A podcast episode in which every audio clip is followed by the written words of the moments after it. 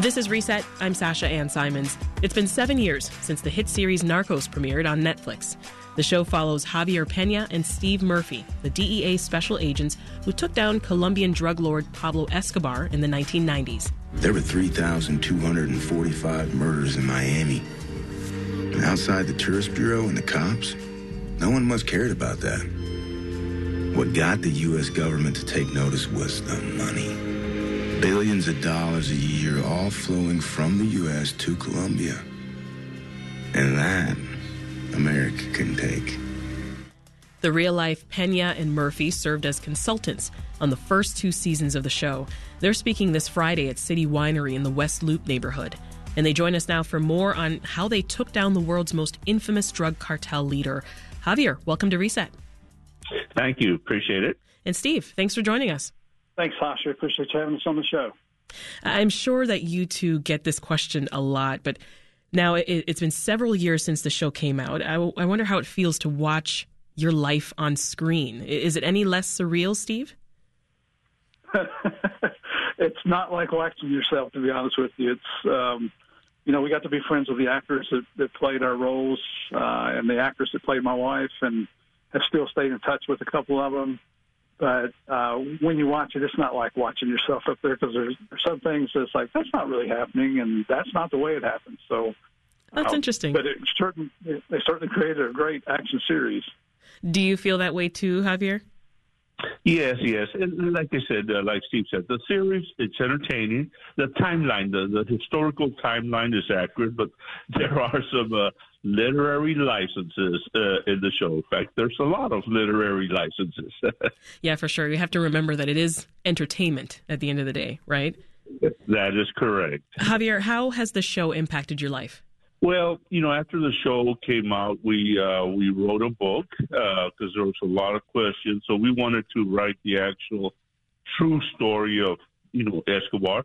Then all of a sudden, we started getting uh, invitations to talk in uh, to talk about the real history of Pablo Escobar. We call our show "Taking Down Pablo Escobar," and it's basically the rise and fall. And all of a sudden, we started our, our speaking engagements, and it, it was just a whirlwind. Uh, we've uh, visited Europe, Australia, you know, a lot of different cities in the U.S. So it's it's been uh, interesting for us. Well, Steve, take us back to the beginning. How did Netflix approach you guys to to do this series, and what was the process like? Because I imagine it wouldn't have worked out as well as it did if you two weren't there to guide on set as consultants. Well, we like to think so anyway.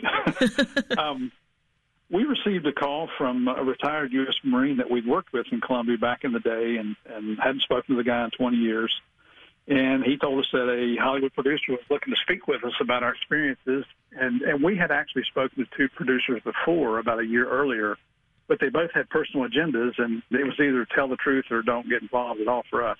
So uh, I told this Marine, you know, thanks for no thanks, and and uh, after he tuned me up a little bit, uh, I agreed to call the producer, who is Eric Newman. He's the creator of Narcos. Um, and in our first conversation, you know, Eric made his pitch, and I turned him down. And I'm, you know, I'm talking to Javier as all this is going on, so we're both in agreement on it. And uh, I'm pretty sure Eric about fell out of his chair because we found out since then what links people will go to to be on television. But that, that led to a meeting. Uh, he called me in March of 2013, uh, February, I'm sorry, and then in March of 13 we met. We liked what we heard. Uh, two months later, in May, we signed contracts, and in June of that year, I retired. In July of 13, we were sitting in the writers' room in Hollywood, starting to write the first season of Narcos. Wow! And, and Javier, I read that your only stipulation was that whoever we do this with cannot in any way glorify Pablo Escobar and uh, the Medellin cartel. Talk to us about why that was important to you. Yes, uh, and that is a great point, and and that was part of our agreement. You will not uh, glamorize Pablo Escobar. Pablo Escobar should never be glamorized. You know, there's a lot of people who think he's a Robin Hood. You know what? He did help. Uh, he did build uh, uh, houses, but you know how many people did Pablo Escobar really kill? We we put an estimate at ten to fifteen thousand people Pablo Escobar killed. one of his sicarios, a guy by the name of Popeye, who got out of prison a couple of years ago, his main sicario says that the number is closer to 50,000 people. Pablo Escobar should never been glamorized, killed a lot of innocent people, killed a lot of friends of ours, a lot of police officers, people for being at the wrong place at the wrong time. It's a special, I don't know, special message with this that this was the first narco trafficker. We call Pablo Escobar the inventor of narco terrorism.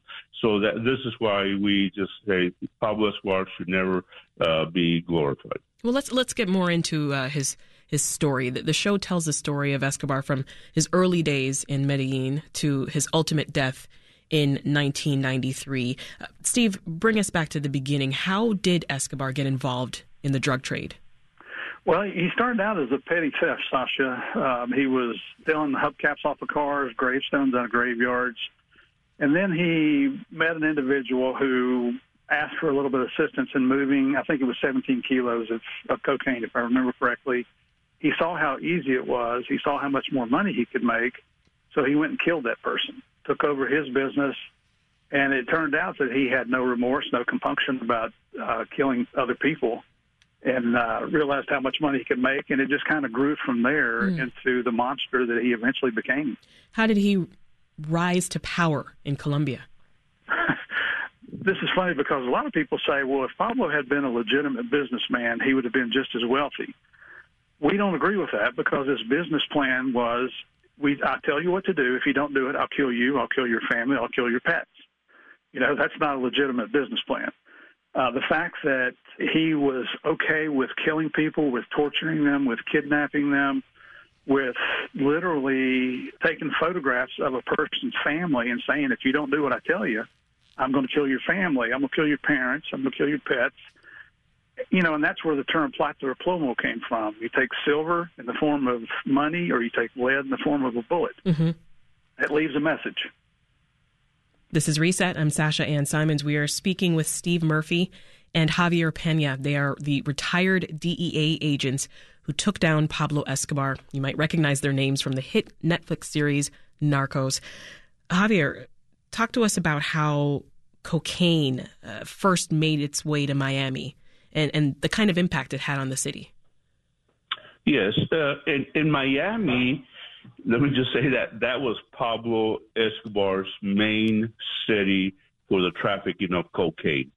As Steve said, Pablo started small, then all of a sudden, you know, he was responsible for 80% of the cocaine that was reaching the world. And I remember, you know, cocaine in Miami's in the mid 80s, some of the, the prices were going for about $80,000 for one kilo of cocaine eighty thousand dollars. Wow! And he was, uh, yeah. And this is why there's a lot of uh, money back then, a lot of money laundering uh, in in the Miami area. A lot of businesses uh, were being bought because of the money that cocaine was producing. But you know, if, if you look at the financial aspect, you know, one kilo in Colombia to produce during this time. Pablo Escobar's cocaine labs was one thousand dollars. To move it to Miami, about four thousand. So you're looking at five thousand dollars for one kilo. That kilo is going for eighty thousand dollars. So if you're doing twenty five hundred kilos on a daily basis, that's a lot of billions and billions that yeah. Pablo Escobar was making. Forbes magazine had him rated as the seventh richest person in the world. Yeah, absolutely, the wealthiest criminal in history.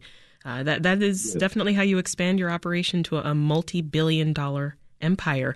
How did he land on the U.S. government's radar exactly? He started off late 70s and the 80s, really in the mid 80s, late 80s, when he started his atrocities.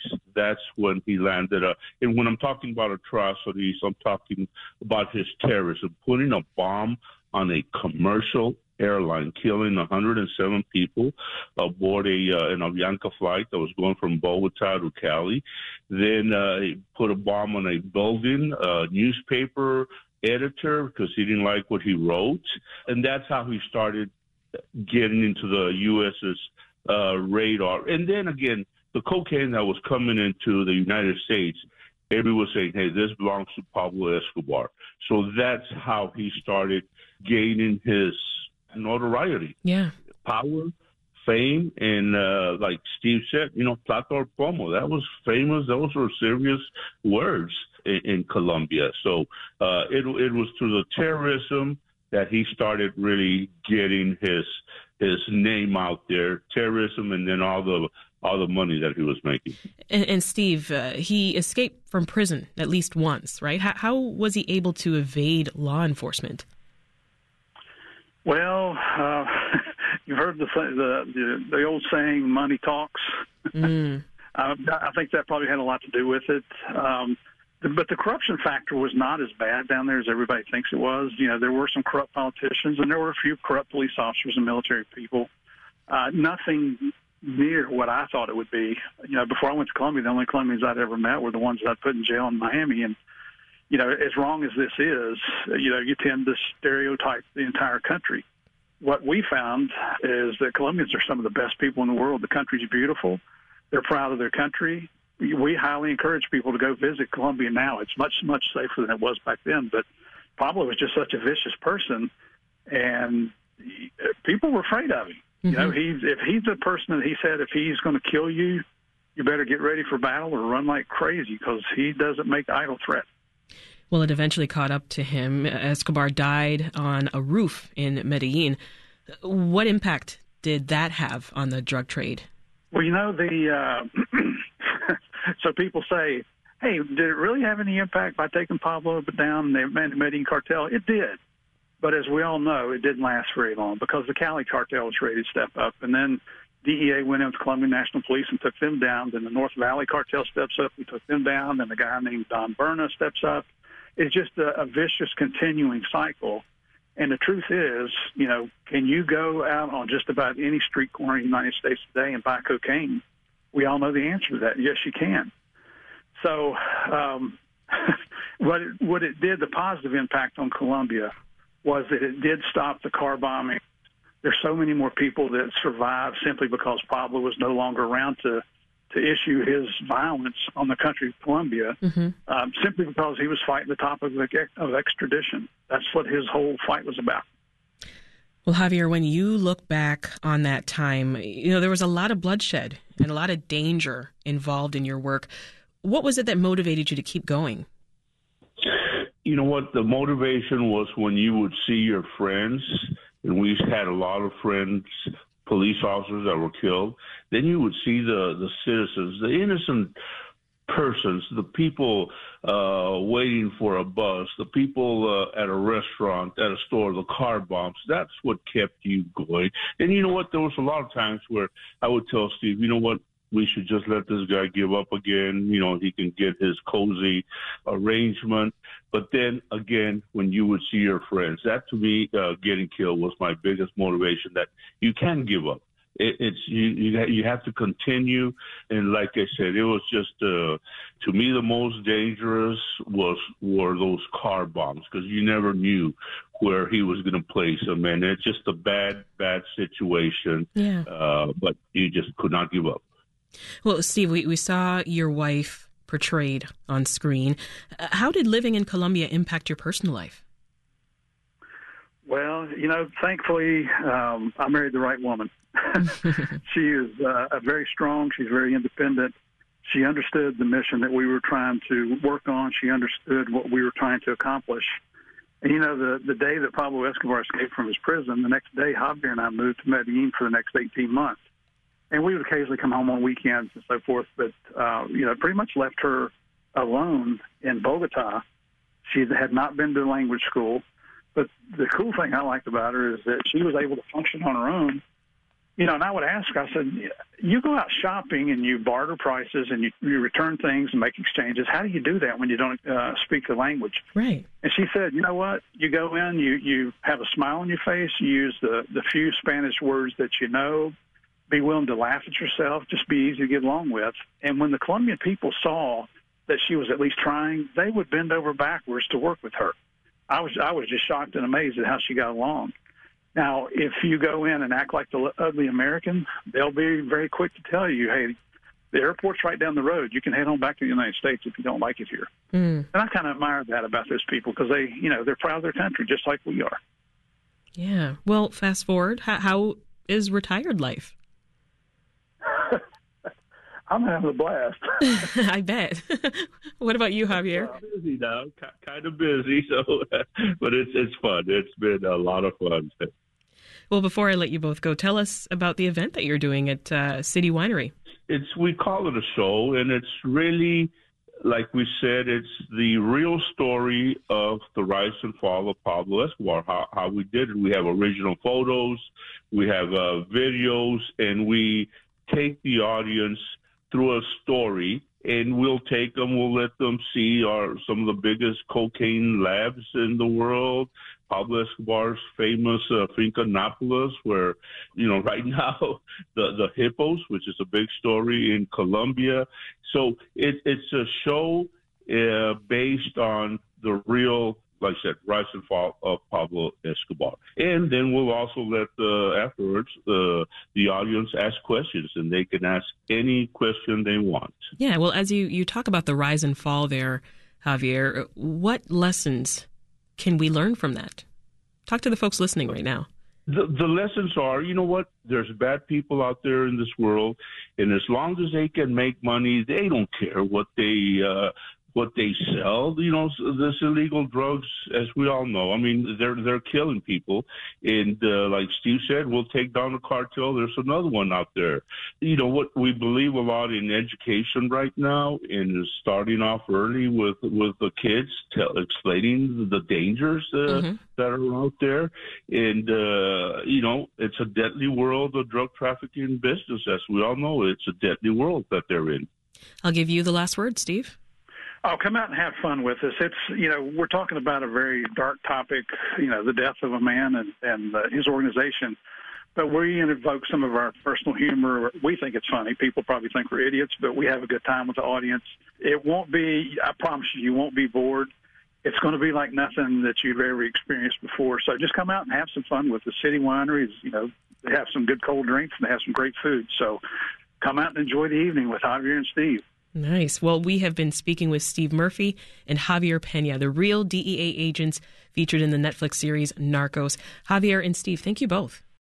Thanks for listening. I'm Sasha Ann Simons. We've got more for you on the podcast, WBEZ's Reset, wherever you listen.